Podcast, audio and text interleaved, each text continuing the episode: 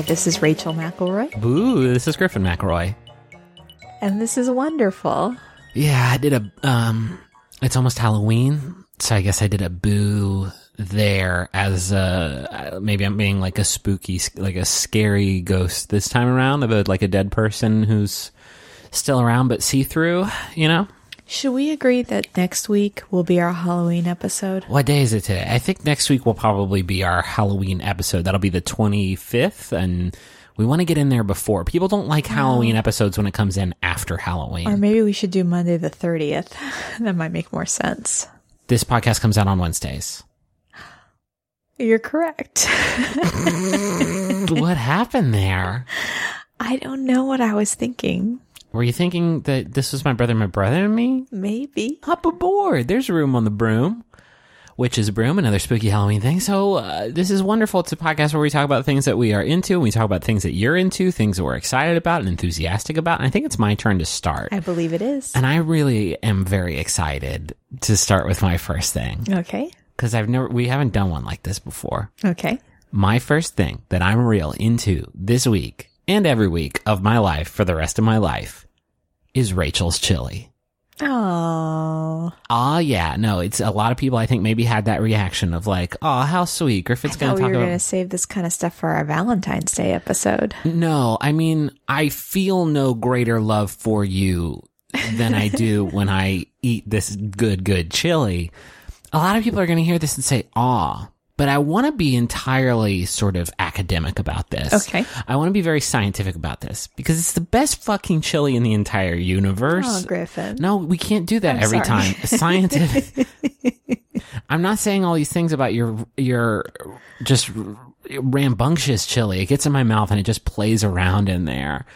I'm not talking about this so you boost your spirits up. Although if that happens, I'm psyched about it because I love making I love making you feel um like like you are treasured because you are because you, you, you're a treasure. Your chili is so fucking good and I'm saying this as somebody who's not always been a chili fan. One time when I was a little boy, small boy, I went to my nanny's house and she made me a plate of food and on that plate was some beans and I ate the beans. I threw up. Oh, no. And from that point, I told myself I was allergic to beans. oh, my gosh. This explains so much. So I just would not eat beans for ever, which did not afford me many chili tunities. And that was especially heartbreaking because Huntington, where I grew up, had a number of food festivals, one of which was Chili Fest, where I think it's in August sometime. They like shut down Fourth Avenue and it's just like all these different places come and they have a chili competition. Can I ask you how old you were when this Like chili eight, thing like happened? seven or eight. Oh my gosh. Uh, my dad judges the chili competition, which is for me hysterical and also sort of a sort of statement about the nature of man and the way that he inevitably harms himself. Um, because my daddy's tum tum is quite bad. Um, but I didn't participate in Chili Fest because I didn't like beans. There's beans all over the damn place. There was a restaurant. in- There was a restaurant in Huntington called Chili Willie's, and they had a cup of what they called Texas red chili, bean free. It had like venison in it. It was amazing. Place shut down. That's though, a when I was big in thing college. with Texas chili is that typically there aren't beans There are no beans in it. Um, my mom made chili growing up, but for me, it was it always turned into a sort of bean excavation, just a sort of bean collection. I would lay them out in even rows as I would dig them out, and leaving myself with sort of a, t- a tomato meat soup. Um, and then you know, what else? I guess I lived in Cincinnati for a while, and Cincinnati, you got a lot going on. Loved living in you. Go Reds your chili is basically sort of cinnamon sweet spaghetti sauce, but keep keep at it. Keep, um, Rachel's chili is like a sweater that you can eat and that you should absolutely eat. It's a sweater you can and should eat. You eat it and eat, it, there is nothing better on like a slightly cold day. Do they call it chili? Cause if you eat it when it's chilly, it feels like you're eating a big sweater that you should be wearing. You know, that would be adorable if that were the reason. Um, I imagine a lot of it has to do with the ingredients, Probably. which include chili powder. Oh, that's probably more what it is. Eating Rachel's hearty ass chili on a cold day is about the best thing that you can do with your body. I know you're asking me, Griffin, how's the spice? Terrible. Just kidding. Perfect. it's extremely good. You don't want to eat, you don't want to tuck into a big bowl of this hearty hearty soup mess and then your mouth is burning the whole time? No, because it's work eating a bunch of chili because it's a hearty, hearty food. You have to attack that motherfucker, but you can't do it if you're getting your mouth burned the whole time. So Rachel's chili doesn't come at you like that. It comes at you with a good savory flavor with a little bit of spice on the back end that just keeps you coming back for more.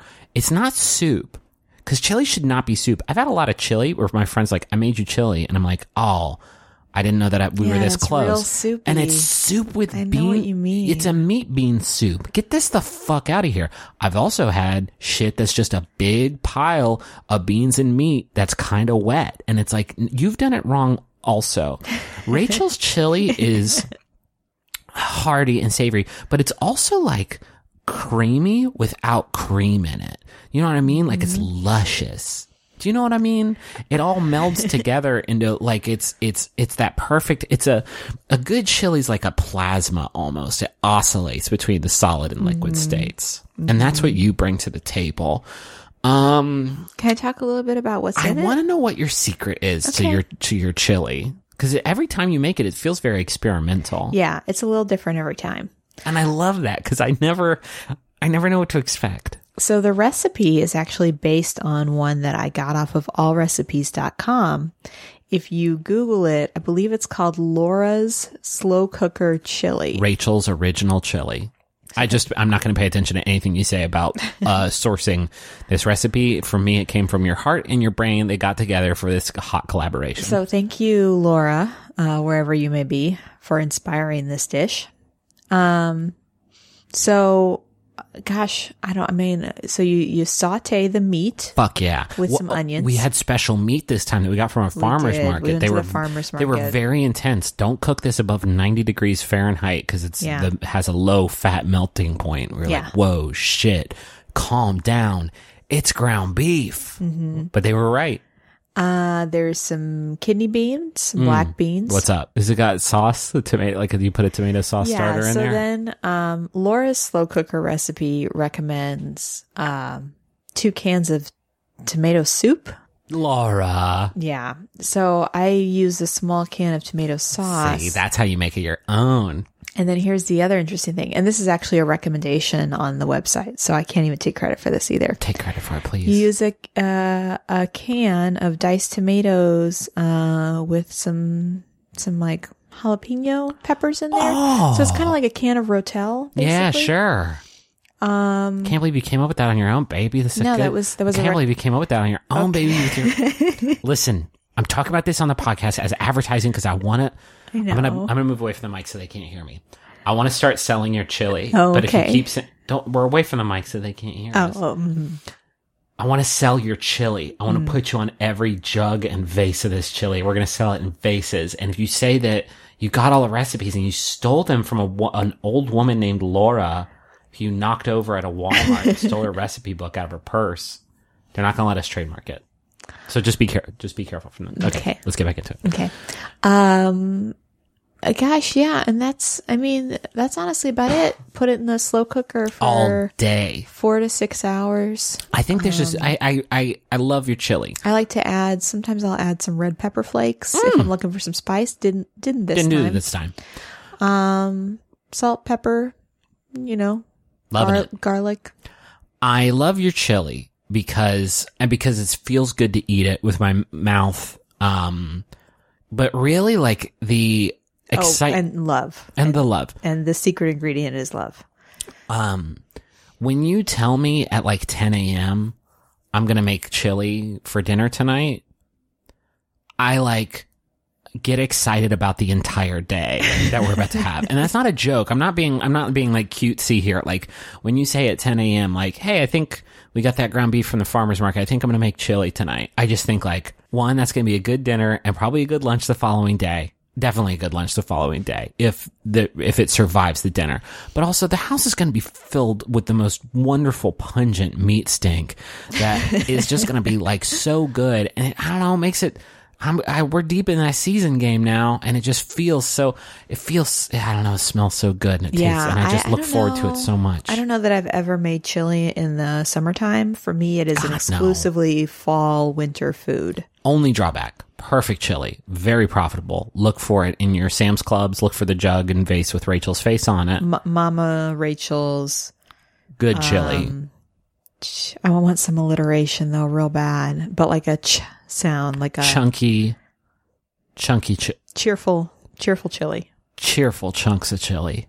And we'll sell them in little, we'll sell them in little, um, like bags, like they used to sell like school milk in. Oh, I thought you were gonna say like squeeze pouches. like Oh, squeeze pouch of chili! I would fucking destroy those. uh, only drawback, I love this chili, very profitable, Okay. is that it does give me toots that could shatter a car windshield. is the only problem if I'm in the car with all the windows rolled up, and then I could do it too, and then just the, sort of the pressure displacement, all the wind glass in my car explodes. Which is problematic when I'm driving a daycare because then the you know the baby seat mirror explodes and then I can't see our baby while I'm driving anymore. Um, so that's uh, that's obviously not ideal. I have heard, and I don't know if it's true. I try to do it, but I have heard that if you rinse off the beans really well, you have less of an issue in that area. They got fart particles on it. You're suggesting that when the beans grow up out of the ground from the good earth, that they have they are coated in some sort of fart particle that they picked up. um, Well, and I've noticed this too. If you rinse a can of beans, like a lot of like bubbles will come up. that's the, and you're suggesting that's the fart particles that are just coming up off the beans. I got to be careful here because I'm I no gave you guff. I gave you guff on the last episode because I thought you were going to say the names of the different chemicals wrong Oh, or yeah, something, people and people were like, "Wow, those, Rachel huh? actually crushed it." So, like, I'm looking forward to getting mail into our PO box, PO box six six six three nine, Austin, Texas seven eight seven six six. Just like, yeah, dude, fart particles, they're real. the The main matter states are neutron, positron, and fart particles. what was the wrongest thing I just said? I'm sure we'll hear about it. Um, do you want to tell me about your first great thing? Yeah, and hey, thank you. I didn't I didn't write down like anything about Griffin's great sauce in mine, so I'm sorry about that. It's fine. I just I ate your chili for dinner last night and lunch today, and I just like I love eating it, but I also love that like when it when I know that you're making it, it, like my whole day is like chili day. It's like a little miniature holiday. Um okay, so I am going to talk about first uh You're gonna say furs, and I was like, "Whoa, really? Yeah, I've got some nice fox and mink." Um, so this topic came to me. This is something I realized sometimes I'll think of a particular thing I like, and then I'll try and figure out why I like that thing, go a little deeper. And so I was thinking about the show My So Called Life, All right. and I was thinking about how I like it so much. okay. And then I started thinking about what are the things I like about it. And then I realized in general, I think I just like TV shows with narrators Okay. because I started looking into My So Called Life. Yeah.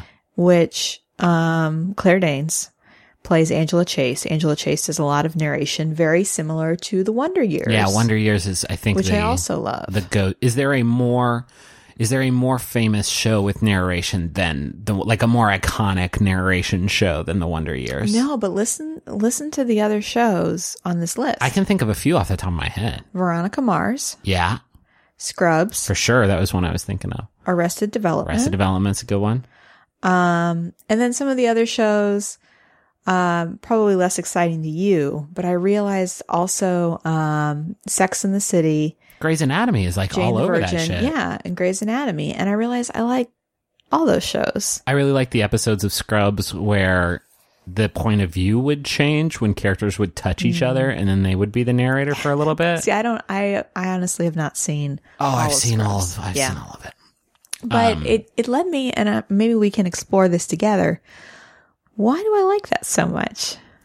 Well, it's very literary, right? Like if a book is written in first person, then you are essentially getting uh, action and dialogue, but also the the narrator's thoughts in, in from a first person perspective, right? Which is not something that you get usually from television without a narrator. And so it's like I, I, I think it makes you feel a little bit more intimately connected Yeah. with the character speaking, but also like the world that they are plugged into. Like in some ways, it's kind of a controlling element. It's kind of like the show, the show's directors or writers saying like, we are going to tell you what's really happening here. Um, well, that's the inverse. Is like sometimes it is also like we can't. It's not enough for us to deliver sort of the the moral message of what this episode's trying to get across in just like the action and the dialogue that is happening.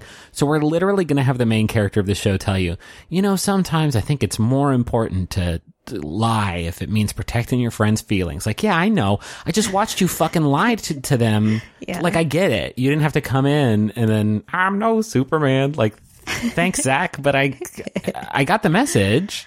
Yeah, it adds it adds kind of a comedic element a lot to the show, uh, like especially in the case of shows like Arrested Development and Scrubs, like you mentioned.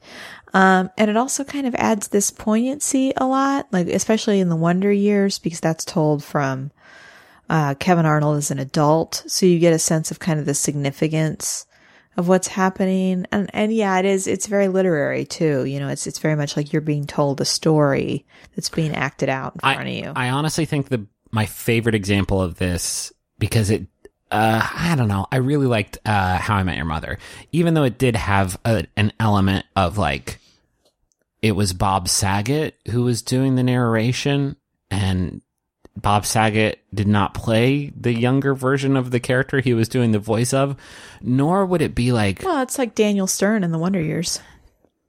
it it it is, I guess, but it is also like Josh Josh Radner, I think is the character's name, who plays Ted on How I Met Your Mother, and old old Ted is played by Bob Saget.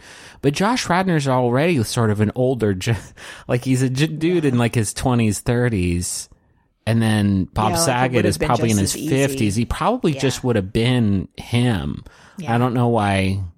I don't know why Bob Saget did the voice of old him. Because Bob Saget, when he was younger, I already know what he sounded like. Bob Saget from Full House. yeah, Just I'm not saying. sure. I guess I need to circle back with Josh in like 15 years and be like, talk for me, dude.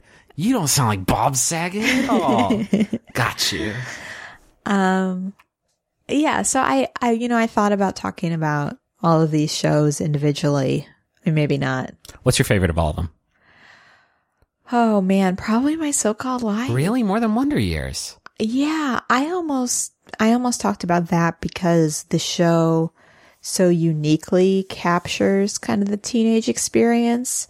You know, it's like I don't know if you had a show like that when you were growing up, but for me the the voice for Angela Chase and the words they chose just felt like resonated so strongly with me and I was just like it's like finally a show about the teen experience Sure. where I they're mean- like speaking to That is me. there isn't one of these that lasts longer than five years. Like that, it's it doesn't cover.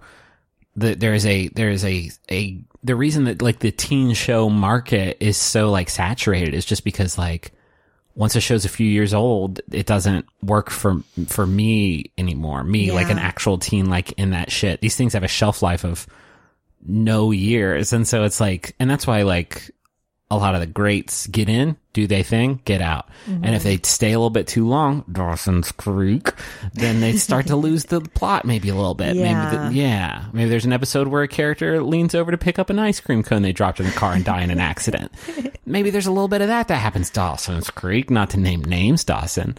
Um, but for me, I mean, like, as corny as it sounds, I, I probably like, the only one I really watched much of was The OC, which, while not a representation of the glamorous lifestyle that I Yeah. lived, uh, like they talked kind of like how people I knew talked. And that was like my first, like, sort of experience.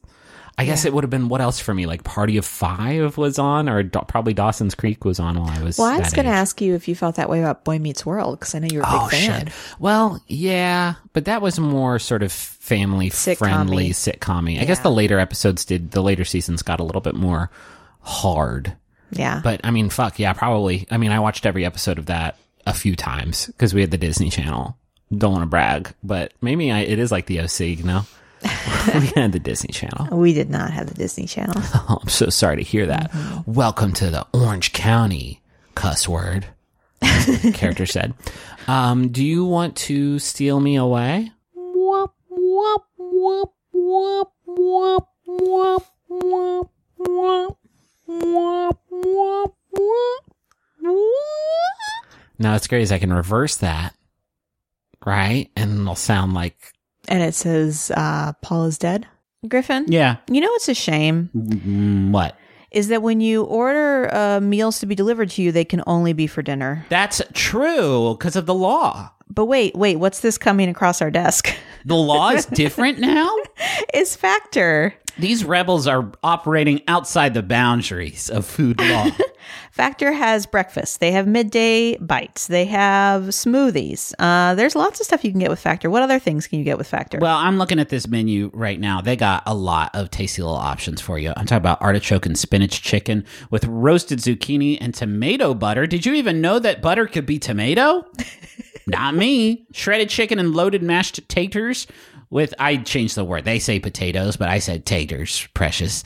With mushroom gravy, smoked cheddar, uh, bacon and parmesan broccoli. Uh, this this menu is out of sight and my mouth is just watering looking at these glossy JPEGs of tasty food.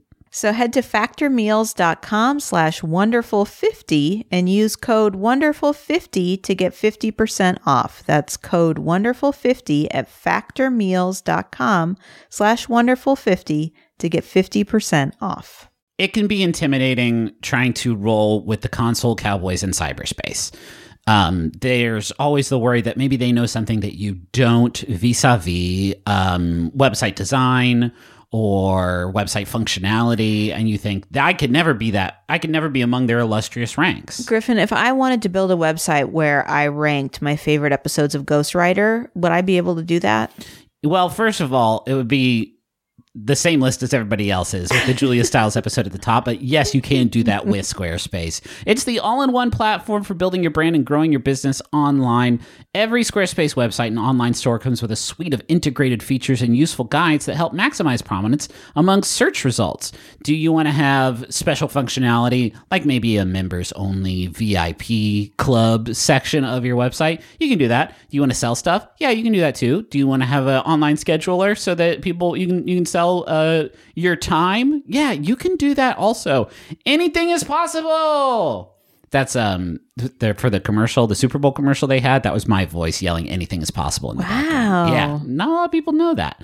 Hey, head to squarespace.com slash wonderfulpod for a free trial. And when you're ready to launch, use offer code wonderfulpod to save 10% off your first purchase of a website or domain. Do you want to read the first Jumbotron message? Well, actually, before that, we should mention that Jumbotrons are about to go back on sale. Uh, I believe November, November 1st. 1st. At 11 a.m. Pacific. 11 a.m. Pacific. Uh, so if you want to get a show, a, a, a Jumbotron spot on the show, I think they are selling through the first six months of 2018. And I think we're sold out for 2017 at this point. yeah, they do sell kind of fast. So if you do want to get a message on the show, make sure that you, you show up and you can go to MaximumFun.org slash Jumbotron for, for more details. And, um, yeah. Okay, this message is for Becky. It is from Cassie and Lori. To our favorite female parent, although it's surprising to all of us, The Bachelor has become a delightful part of our lives. So we decided to celebrate you with a shout out from your favorite podcast. From your best daughters, happy, probably late Mother's Day. Enjoy your last one before becoming a grandma. That's a late one. You're going to be the greatest. That's a late one. That one outlived the original podcast, but that's okay. We knew this would happen. This is still your favorite podcast. Yeah, I hope so. I think it's I think it's really only gotten better, despite what those three negative iTunes reviews we've gotten that we just for some reason just can't stop focusing on. have said about the podcast. Um, thank hey, you, thank you for yeah, listening at any point in history, and if you have stopped, say lovey. Congratulations, Becky. You get to be a mother year round, so it is always a happy day Yeah, for you. every day should be Mother's Day, is what I'm always saying. A lot of hot takes. Everyone I t- meet, I just say that to them. I got a message for Chris, and it's from Robin, who says, uh, The last year being married to you has been amazing. From having the best wedding ever to spending our honeymoon and now our first anniversary at the happiest places on earth. I'm glad you're my fam, my boo, and my bubs. I am in love with you, and I'm glad we're on this journey together.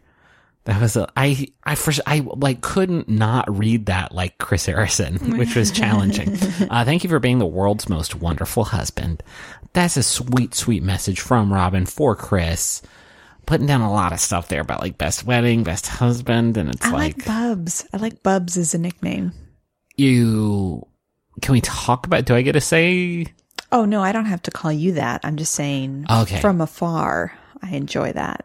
Can I call other people Bubs? Like I'm Wolverine. Like you're Bu- Wolverine. Hey, Bubs. He calls people Bub or Bubs or Bubby. I think he says Bubby. Hey, Bubby. Stink. And it's the claws sound. They say stink every time. you know, when I was a kid, Yeah. um, and I was learning about the Jewish faith because of my heritage, Yeah. uh, Grandma and Grandpa are uh, Bubby and Zadie. I like that very, Yiddish. very much. Yeah. I think I learned that from Rugrats, as I learned so many Yiddish uh, turns of phrase. Thank you, Rugrats. Hey, you, with the headphones. Just between you and me, the Max Fun store just got some of that sweet, sweet new merchant stock. You know, that merch from your favorite Max Fun shows? Could be posters, tote bags, shirts, stickers, patches, aprons. We got it all. Well, we got a lot. Point is, there's some new stuff. Go to maxfunstore.com. Do you want my second thing? Yes, please. My second thing is a board game, and you've played it with me Oh, before. It's not one I made though, so I guess It's a board game Rachel made. you really spoiled me with that first one. It's a board game Rachel made called Dog Beach. And the point of it is you have to get all the dogs on your beach. And you do this by drawing development cards. And it's a very complicated game. I'm you you look at the box. You look at the box and it's got dogs playing on a beach and it says by Rachel McElroy. I don't remember making this game. But then you open it up and the instruction booklet. is like 500 pages, and there's like warlocks with subclasses, and it's like w- I just wanted to play Dog Beach. But then all of a sudden you're rolling 15 sided die, which I didn't even know was a shape that was possible, and there's a whole faction system that's incredibly complicated. I don't understand it. I'm making a very elaborate joke right now, and Rachel doesn't seem to be getting it at all. I hate playing in Griffin's space. I'm Rachel's brain. Nothing makes me happier than watching him squirm in his space alone. I Why won't play with it him. Dog Beach. I was so why did you call it Dog Beach, the board game you made about dogs playing on a beach, Rachel? I was so fixated on that I couldn't even pay attention to all the other good goof work you were doing. I didn't name it Dog Beach. You called it Dog Beach. So let's Mm-hmm. move on together and talk about Splendor. Okay. Splendor is a very good board game. It is uh, by a company called Space Cowboys. Game came out in 2014, and it's kind of like my favorite type of board game, which is like the kind that is really quick to learn and pick up. But then every time you play it, there's like different. Uh, there, there's variety from session to session, and you can you kind of have to use different strategies and react to sort of the the hand that that fate dealt you, and sort of to counter the strategies that your your opponents are using. Well, and it's the kind of game too that the very first time you play, like recently we played it with a group of friends and um our friend who was completely new to the game ended up winning her very first time. Right. Um, so like this idea of like a game that's easy to, what was it? There's that video, the, the, the board game Mastermind where you had to put the pegs in and then the other player would tell you like how many colors you got right and if they're in the right position. I think the tagline for that was easy to learn, difficult to master or something like that. I'm sure every board game at some point has used that as their tagline, but I really like that. Like Catan is like that. Like Catan's not too hard to learn how to play. And then every time you play it, there are certain random elements where it's like, oh, it's different this time. Uh, we like this game Machi Koro. That is kind of also a resource uh, gathering game.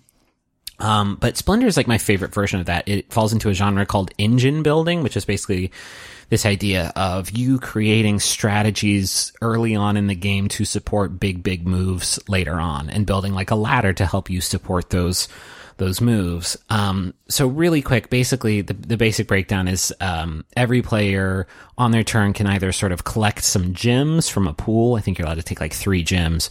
Um, or you can purchase a card, which will count as like a permanent gem in your collection so that whenever you buy something in the future, if it costs like one ruby and you have one ruby card, then you don't have to spend anything. You just have this permanent thing. The idea is that you try to build a, basically a bank for yourself where you don't have to spend any money on cards. You can just pick them up for free because you have the, the costs covered by these permanent, uh, gems in your, in your collection. I hope that wasn't too complicated. Um, and then the, the, the cards come in different tiers and the higher ones have victory points on them. And once you collect a certain number, then, then you win. Um, And so the the whole time you are building, you're like racing against your opponents to build these ladders to help you build these big cards by investing in cheap stuff that's going to help you buy more expensive stuff, which is going to help you buy more expensive stuff, and so on and so on. Um, while also everybody else is competing, and maybe somebody else is doing sort of the same ladder that you're doing, and so you are com- racing to get the the card before your opponent So gets this it. is there's several levels to this game, and I tend to play at a very base level where I play my own game, where I'm just thinking about what I want to do and the points I want to get and how I want to get those points. And then there's kind of the next tier up, which is, I believe, the way Griffin plays most games, where he is trying to figure out what everybody else is doing and play a little defense and try and kind of yeah, uh, figure out, okay, if they're going for those cards, then that's how I'm going to play my game so that it prevents them or gets ahead of them. four dimensional chess is what, what what's great about Splendor is in addition to these sort of two basic moves of either collecting gems to buy stuff or buying stuff. Um, there's a third thing you can do, which is reserving a card, which is like you take it off the table, um, and it doesn't count as a gem in your collection. Um, but you keep somebody else from buying it until you and you alone can buy it later on. So it kind of takes two turns to do like something that normally takes one. But if you can't afford it right now, but you want to make sure nobody else gets it, or you see somebody's like about to win on this turn, if they buy this card, you snatch it up and you keep them from doing it.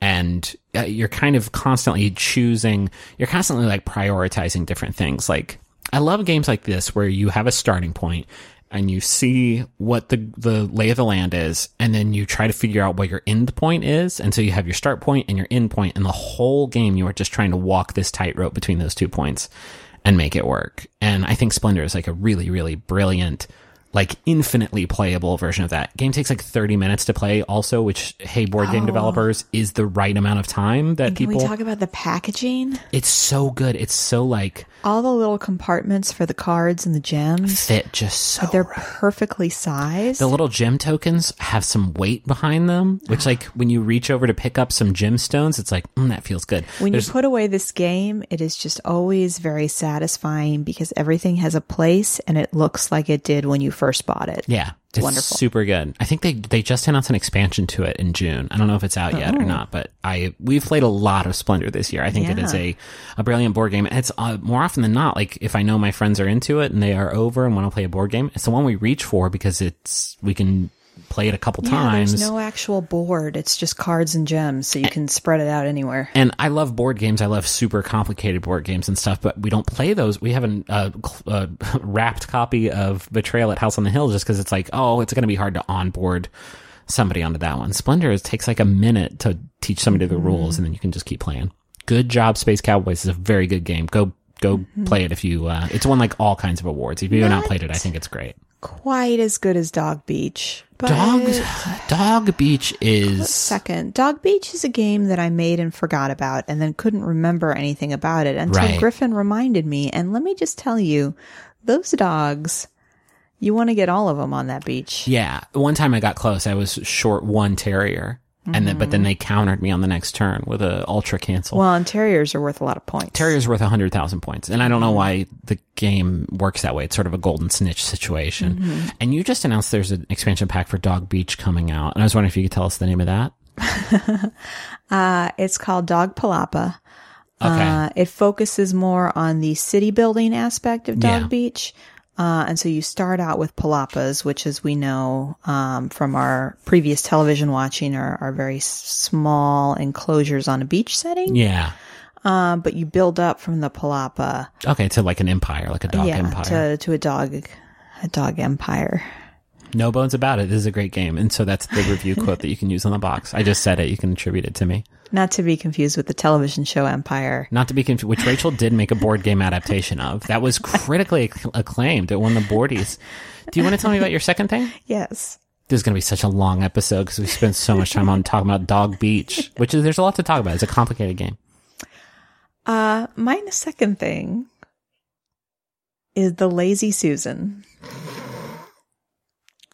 Get ready. Where that name? I hope the, the part of this is the etymology of the name it, Lazy Susan. I was hoping for that too. uh, so the reason I came up with this topic, um, You reached for an apple the other day, couldn't quite reach it, but then you spun that helpful friend. we we had a lazy Susan at my house growing up, which is kind of ridiculous Same. because I'm an only child, so it was just me and my parents. There wasn't a lot of passing that needed to be done. built-in cabinet lazy susan or like shell like top of it because we had a built-in cabinet lazy susan and that shit was No, that's dope. incredible. yeah it was so good Um, so the lazy Susan uh, goes all the way back to the 18th century. Um, but from what we can tell, it was not actually called the lazy Susan back then. And when I say we, I mean other internet experts. uh, it was called a dumbwaiter. dumb waiter's a different thing I know, I know. Here's the thing though, dumbwaiters used to describe anything that removed the need for wait staff. this sucks this is a bad naming convention you, you fucking dumb waiter you can't lift something up a tiny tiny Yeah, shaft was up to my attic what's wrong with you It was not only revolving tabletops like the Lazy Susan, but also uh, the elevators that carried plates of food. Why can't it Um, just be like efficient Jeremy? Like, oh yeah, it's, it would take a lot of energy for you to stand up and hand me the salt shaker. And so you just spun this little turntable. That's very efficient Jeremy. And not that's lazy Susan or that's, you're being dumb waiter. So, what we think of as a Lazy Susan didn't come around to the uh, 50s and 60s.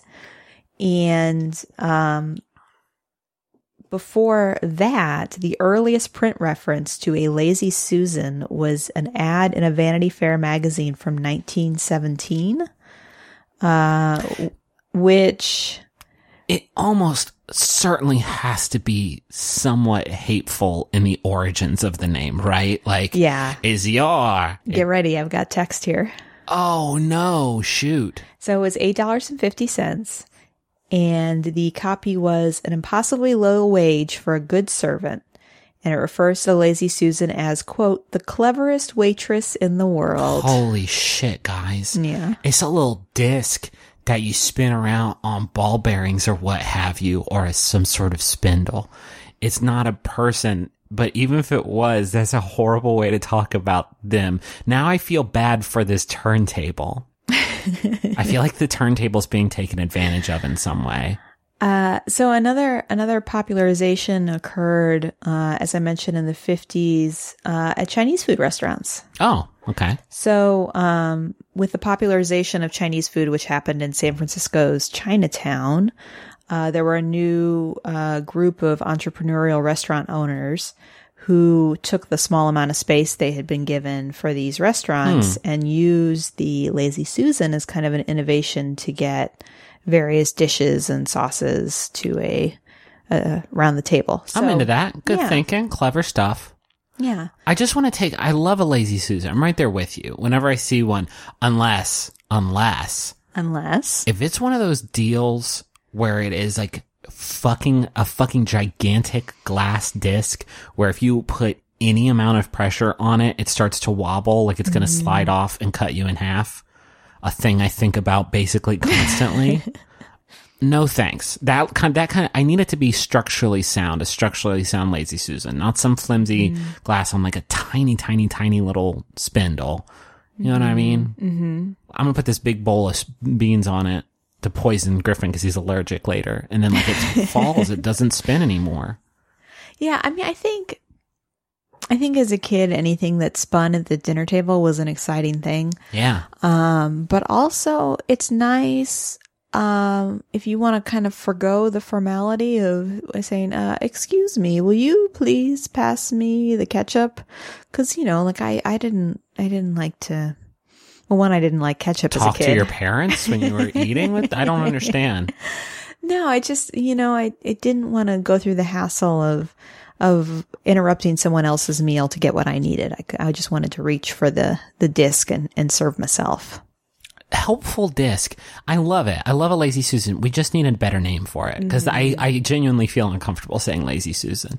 I want to say like help, helpful, help, like food friend. There's like infinite spin pal, uh, dish uh, dancer. Dish dancer is so good. Oh, nice. There's literally anything, but the fuckers in the 50s were like, I want to call something lazy Susan. That, like, I just hate Susan so much. I'm going to call this dish dancer a lazy Susan I've to get that got. to catch I'm, on. I'm coming up with a jingle right now in my head. For the disc dancer? Mm-hmm. Okay. Uh, spin me salt a dish a dancer. Help me season my. go go go go. Help me season my what? Help me season my meal today. Sort of a, it's like a sort of a minor key funeral dirge version of a disco dancer. Get me soy sauce and lanolin. Lanolin is in on the table. I don't know. What's the final? you, you had a busy day today. that one still works. um yeah, so the lazy Susan, uh, there was there's a lot of scuttlebutt on the internet about it starting with Thomas Edison or Thomas Jefferson. Oh, I don't listen to and any of that. and in reference specifically to one of their lazy daughters, but that's not true. Nobody has agreed to that. I looked at uh, some articles from like Smithsonian magazine, and nobody can pull it back to them. Lanolin is wool wax or wool grease. Okay, A wax reason- secreted by the sebaceous glands of wool-bearing animals. I'm curious why Don't that's at look that up. Look up the lyrics to Tiny Dancer because I thought, sheets of linen. oh, He doesn't say sheets of lanolin. Lay me down in waxy lamb sheets. I I thought, like to be a sticky boy. What are you saying? I always Wax me was- up, my sticky lady. I always thought it was sheets of lanolin. Cover me in sheets of wool wax? I don't know. It doesn't make sense. now that you, uh, this is actually this is another funny, another funny thing. All of the all, everything Rachel said in the past 10 minutes has been her pretending to do narration for me, so it was me who thought all of these things like that Elton John was singing about sheets of lanolin This that is he wants this to be This is a piece of uh of lore in my family. Um, I am notorious for misinterpreting song lyrics, and my mom told me that um, you know that song Zippity Doo Dah. Yeah. Instead of Mr. Bluebird on my shoulder, I used to think it was Mr. Beanbag on my shoulder, which doesn't make any sense. It's better though. uh so is that it? You want to talk about some submissions from our listeners? yes, please. I'm so glad I fact checked lanolin because I wasn't 100% sure I knew what it was. And I, if I hadn't, we would have gotten a lot of very, very I confused. thought I was pulling an original Tiny Dancer lyric. Um, so here's one from Josh G who says, I've been really digging on the band Vulfpeck lately. Have we talked about Vulfpeck? We haven't. I don't think so. Uh, particularly their bassist Joe Dart. Look him up if you haven't. He's extremely talented. But the thing that makes me happy about this band is that a lot of their stuff is pretty bass driven, and the fans know that. During live shows, people get really pumped about Joe and his incredible playing. And as a bassist myself, it's always heartwarming to see a frequently overlooked part of the band get the enthusiasm it deserves. Vulfpeck fucking rules. Joe Dart fucking rules. Griffin has gotten multiple members of the McElroy family into this band. Yes, and just any, anybody on the street. Um, Yeah. Animal Spirits is extremely good. Back Pockets, very, very good. They have a bunch of really, really good jams. I also love bass. I also didn't appreciate bass in songs until I got Rock Band. And then whenever you're playing Rock Band, you usually want to be playing guitar or drums or singing. And so every time you get stuck on bass, it's like, ugh, bass. It's usually the most boring part of the song until you play a song with the freshest fucking bass line. Like, let me hit you with this big surprise. You Ought to Know by Alanis Morissette has the freshest fucking bass line ever. I remember the first time I played on a rock band, I was like, oh, I guess I have to play bass on You Ought to Know. No, it's extremely, extremely good. Next time you listen, listen for that bass. Yeah, I line. don't it's, usually it's, it's all over the place. Uh, here's one from Madison who says, uh, just wanted to take a moment to talk about theme parks, specifically Harry Potter World, and how crazy it is to me that places like Harry Potter World and other magical theme parks like Disney World are all because a person was sitting there and came up with a world. Everything down to the smallest detail is because J.K. Rowling is a magical genius, and now I and so many of my fellow theme park nerds can enjoy uh, this amazing creativity, and I find that wonderful. Are you? This is where you're announcing the Adventure Zone theme park. The Adventure Zone Zone theme park is no, I no, I think that that I love be cool, though, right? It would be pretty cool. I love theme parks, but I had never really thought of it this way. Of just like you walk through Harry Potter world, and what if you're J.K. Rowling? And you walk through there, and you're like, oh yeah, all of this shit is here because I thought of it with my fucking brain. What's up? yeah, or the Jurassic Park ride. Yeah, like Michael Crichton. Yeah, Michael Crichton just having fun with his, his, fr- his friends. And he's, I made that up. That's a T Rex, Michael. You didn't. I invented him. Or um, the Garfield ride, The Garfield ride. Jim Davis goes on that, and he's like, where you, where you shoot down through a pan of lasagna. "Yeah," and you shoot terrorists. yeah, I don't know why they went in that direction with it. Well, Jim Davis loves his country. Hates Mondays. Uh, here's a one from Andy who says, I've been so happy watching the new season of The Good Place on NBC. This is a show from many of the same creative minds behind Parks and Recreation, so if you're not watching it, I feel comfortable in saying it's up your alley. It's got Kristen Bell and Ted Danson to start, and a host of others that I wasn't familiar with before this show, but they tell so many great jokes every episode. The Good Place is a very, very good television show. Yeah. I bounced off of it the first time I tried to watch it because the first like four episodes, I was like, okay, I kind of get it. No, it goes some places. And Yeah. it go it, it in the second season. Uh, it's it has some of the most like ingenious premises for a, a a television show. Where every episode you're like, oh well, that's the end of the show, right? Like every episode kind of feels like a series finale a little bit. It's very impressive. Uh, one last one is from Kyle. This is something y'all might be familiar with around Texas. The polyphonic spree. The choral and symphonic rock sounds of this band set my mind right every time I listen to them. Their last album, Yes It's True, is a great example of a fall album that I think is just wonderful. I also kind of associate them with fall. I'm not entirely sure why. That's interesting. I think of them as more of a summer band. They definitely have some summery, summery tones. Um, but yeah, I, I've been a big fan of Polyphonic Spree for, for quite some time. They are a Texas. We went to see them once and it was kind of uncomfortable because Tim DeLaughter was very angry at the audience because we didn't know the lyrics to some It was it was uh, Nirvana. he got he got angry at both things. it was it was it was a strange vibe for the show, but yeah, he did. Uh, We were lith- just- he did lithium, and he would like, oh man, it was so rough. I don't I, I don't want to harsh the vibe because I do love this band, but he'd be like, I'm so happy, and he'd stick the mic out to the crowd, and people would be like, he's like, really?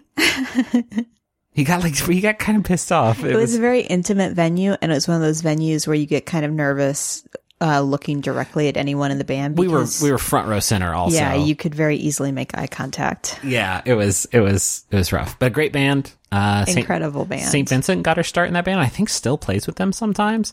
Um, you've probably heard Night and Day, which is their Light and Day, I should say, which has been in a bunch of commercials, an episode of Scrubs. This is our Scrubs episode. Um, yeah. Thank you all for listening to Wonderful. Um, thank you to Bo En and Augustus for the use of our theme song, Money Won't Pay, uh, which you can find a link to that in the uh, description of this episode. Thanks to Maximum Fun for having us. Uh, what are some great Maximum Fun shows that friends can find at MaximumFun.org?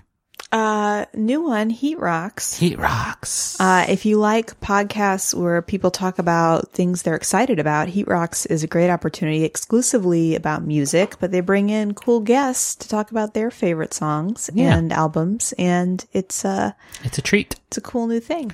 Uh, if you want to hear other uh, stuff and videos that we do, you can go to mcelroyshows.com. You can find a purchase link for Dog Beach on there. Um, it's $199. There's so many pieces of big fucking box. Well, but then you get the uh, commemorative backpack uh, that holds the game and uh, the four uh, commemorative dogs. oh, there's dogs in the backpack? Well, there's there's large dogs. They're like You shouldn't put dogs in backpack, baby. they're like they're like life size dogs that come with the Are they alive? Are they real dogs? No.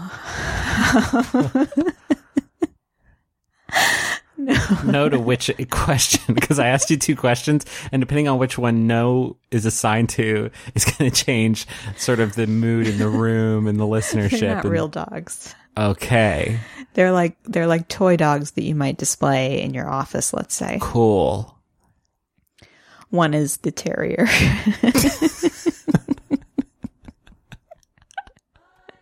Aren't you glad I called it Dog Beach? Now we got so much, so much. We're so glad that you called it Dog Beach. yeah. I'm Whatever. The facade is broken. I'm Thanks for covered in listening. sweat. Bye.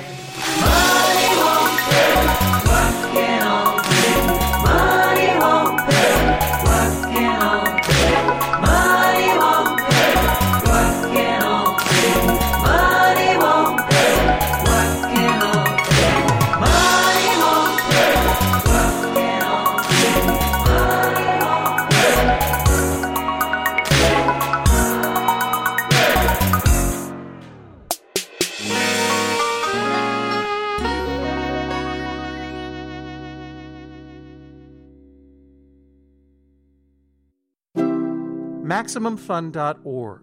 Comedy and culture. Artist owned. Listener supported. Judge John Hodgman ruled in my favor. Judge John Hodgman ruled in my friend's favor. Judge John Hodgman ruled in my favor. I'm Judge John Hodgman. You're hearing the voices of real litigants, real people who have submitted disputes to my internet court at the Judge John Hodgman podcast. I hear their cases, I ask them questions, they're good ones, and then I tell them who's right and who's wrong. Thanks to Judge John Hodgman's ruling, my dad has been forced to retire one of the worst dad jokes of all time. Instead of cutting his own hair with a Flowbee, my husband has his hair cut professionally. I have to join a community theater group. And my wife has stopped bringing home wild animals.